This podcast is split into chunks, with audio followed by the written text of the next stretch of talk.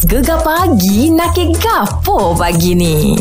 Kita nak hari ni pasal benda spontan. Bila marah ni, marah menguasai diri. Ya. Kadang kita tak sedar apa kita buat. Okey, kita ada Jaja ni dari Kuala Lumpur. Jaja, awak ada benda tak? Apa benda spontan uh, pernah buat masa tengah Ya marah? Allah, ni mak sah nak cerita ni, malunya.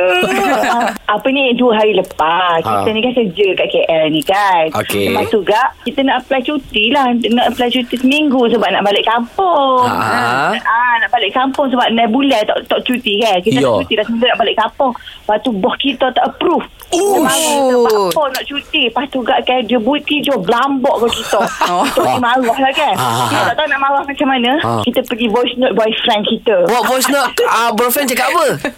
Cakap Saya nak kahwin Nak kahwin cepat Cepat Cepat Lepas kahwin Nak terus mengandung Nak terus beranak Sebab nak cuti lama Oh, dia punya planning tu Jaja.